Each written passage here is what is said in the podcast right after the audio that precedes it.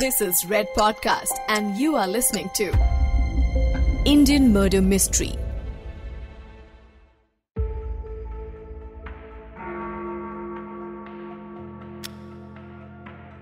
नमस्कार, Indian murder mystery season three में मैं हूं तुषार और इस एपिसोड में आप सुनने वाले हैं एक टीवी के डिब्बे के बारे में।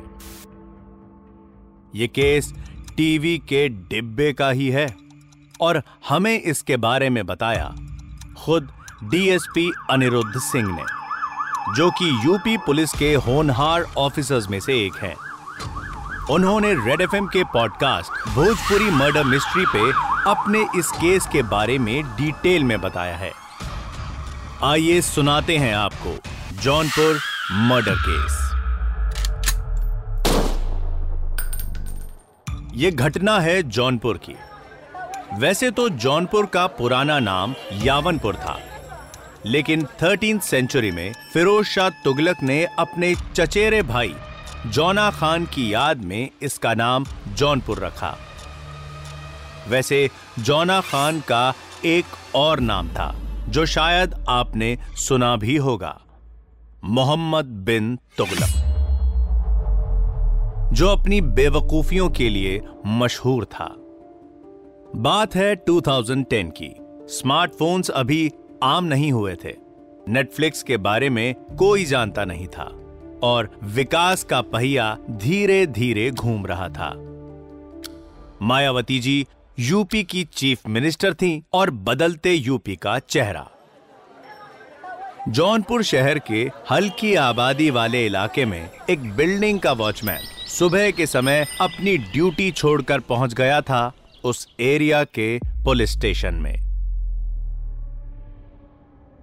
स्टेशन में जब वो दाखिल हुआ तो उसके चेहरे का रंग उड़ा हुआ था। एक कांस्टेबल ने उसे बैठने को कहा, लेकिन उसे कुछ समझ नहीं आ रहा था। दरअसल कुछ देर पहले जो उसने देखा था, अगर वो आप देखते तो आपका भी यही हाल होता। उस वॉचमैन ने बिल्डिंग के गेट के सामने एक भीड़ देखी थी। ये भीड़ इकट्ठा हुई थी एक टीवी के डब्बे के लिए। वहां मौजूद हर शख्स उस डिब्बे को घर ले जाने को उतारू था, लेकिन वॉचमैन की जब नजर पड़ी तो उसे शायद लगा होगा कि अगर बिल्डिंग की रखवाली उसकी जिम्मेदारी है तो बिल्डिंग के सामने पड़े हर सामान पे उसका भी कुछ हक है।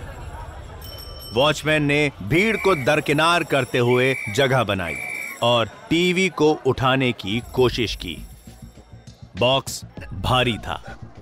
दिमाग में यही आया कि जरूर महंगे वाला और बड़ा वाला टीवी है जो कोई यूं ही रख गया है।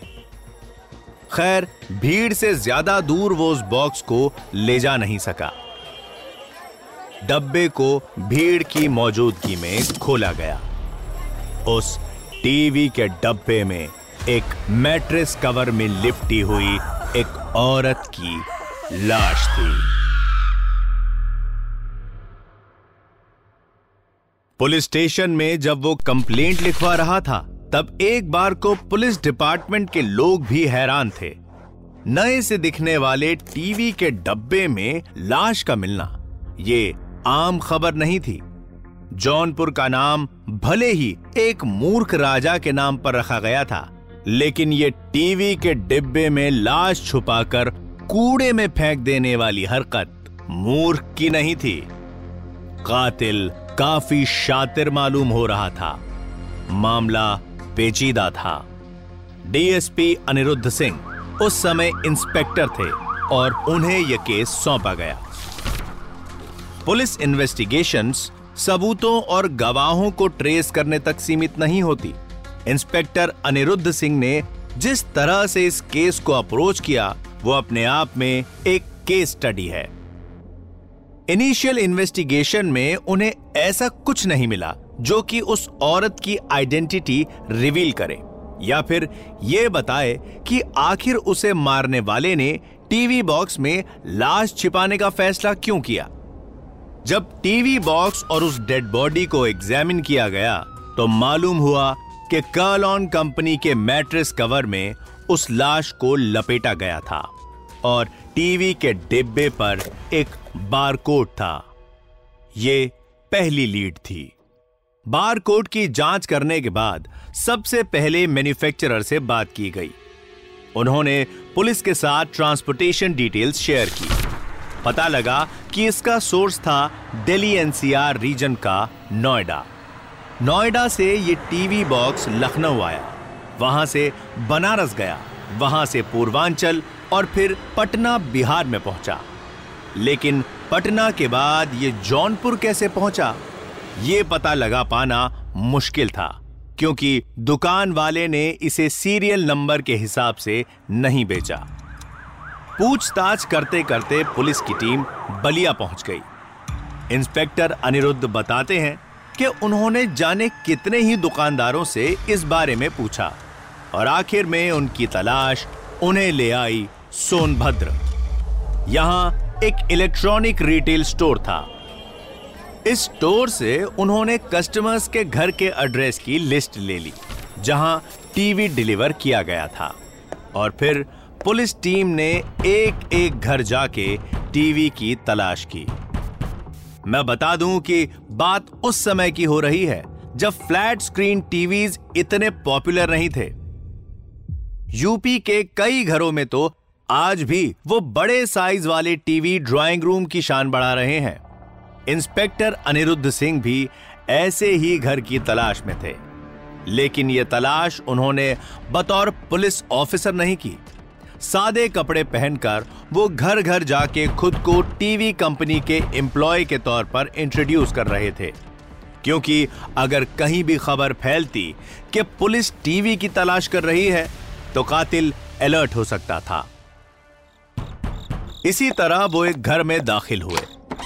दरवाजा खोलने पे औरत ने जब पूछताछ की तो उनसे पुलिस ने कहा कि उनके पति ने टीवी की कंप्लेंट की थी।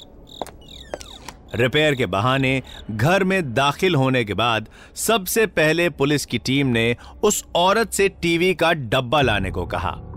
जवाब में औरत ने बताया कि उन्होंने दिवाली की सफाई में डिब्बा कूड़े में फेंक दिया था। इन्वेस्टिगेशन का काम है डिटेल्स को नोटिस करना। उस घर में मौजूद थी एक छोटी बच्ची। घर में कदम रखने के बाद से ही वो बच्ची रो रही थी, लेकिन उस औरत ने एक बार भी उस बच्ची पे ध्यान नहीं दिया। यह डिटेल इंस्पेक्टर अनिरुद्ध ने नोटिस की। दिवाली की सफाई में टीवी का डब्बा कूड़े में फेंक देना आम बात थी, लेकिन बच्ची के रोने पर उस पे जरा भी ध्यान न देना ये आम बात नहीं थी। इंस्पेक्टर ने पीने के लिए पानी मांगा। जब वो औरत किचन में गई, इंस्पेक्टर अनिरुद्ध ने बेडरूम में जाकर वहां रखे गद्दे की जांच की। वो गद्दे कार्लॉन कंपनी के ही थे और उन पर से मैट्रेस कवर मिसिंग था। जिस ब्रांड के मैट्रेस कवर में लाश लपेटी हुई थी, उसी ब्रांड के गद्दे वहां मौजूद थे। इससे यह तो साफ था कि वो टीवी यहीं डिलीवर हुआ था और वो टीवी का बॉक्स कूड़े में फेंका तो गया था, लेकिन वो डब्बा खाली नहीं था। बिना कोई शक जाहिर किए पुलिस की टीम उस घर से बाहर आ गई। उस घर में रहने वाले आदमी के बारे में जांच पड़ताल शुरू की तो ज्यादा समय नहीं लगा यह समझने में कि आखिर माजरा क्या है। पुलिस को मालूम हुआ कि घर में रहने वाला आदमी असल में काफी दिन से परेशान था।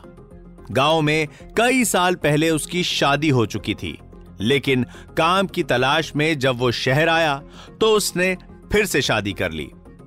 आदमी की दो बीवियां थीं, एक गांव में और एक शहर में। गांव रहने वाली बीवी को जब अपने पति की दूसरी शादी के बारे में पता चला तो उसने बड़ा बखेड़ा खड़ा कर दिया, क्योंकि गांव में उस आदमी की शादी पहले हुई थी और उसकी एक बच्ची भी थी। इसीलिए कानूनी तौर पे आदमी की दूसरी शादी कानून की नजरों में अवैध थी। इस इंफॉर्मेशन को क्रॉस वेरीफाई करने के लिए पुलिस की टीम उस आदमी के गांव गई। मालूम हुआ कि कुछ दिन पहले वो आदमी अपनी बीवी और बच्ची को अपने साथ शहर ले आया था। अब शहर में उसकी बच्ची तो थी, लेकिन उसके घर में उसकी दूसरी बीवी थी। पहली बीवी लापता थी। पुलिस ने आदमी को अरेस्ट किया और अपने तरीके से पूछताछ की। आदमी ने अपना जुर्म कबूल कर लिया। उसने बताया कि कई महीनों से चल रहे इस मसले ने उस पर काफी मानसिक तनाव बना दिया था। वो शहर में रह रही अपनी दूसरी पत्नी से बेहद प्यार करता था और उससे भी ज्यादा प्यार वो अपनी बच्ची से करता था। इसीलिए एक दिन मौका देख उसने अपनी पहली बीवी को उसके साथ शहर चलने को कहा और यहां लाके उसे जान से मार दिया। फिर लाश टीवी के डिब्बे में डाल के घर से कई मील दूर जौनपुर के एक कूड़े के ढेर में फेंक दी। आदमी ने सोचा था कि कुछ दिन बीवी को गांव से शहर लाने के बाद गांव में उसके घर वालों को चैन से जीने का मौका मिलेगा और कुछ साल बाद वो शहर बदल के अपनी बच्ची और दूसरी बीवी के साथ कहीं और बस जाएगा। यह बड़ा ही दिलचस्प केस था। इन्वेस्टिगेशन की इकलौती कड़ी थी वो टीवी का डिब्बा।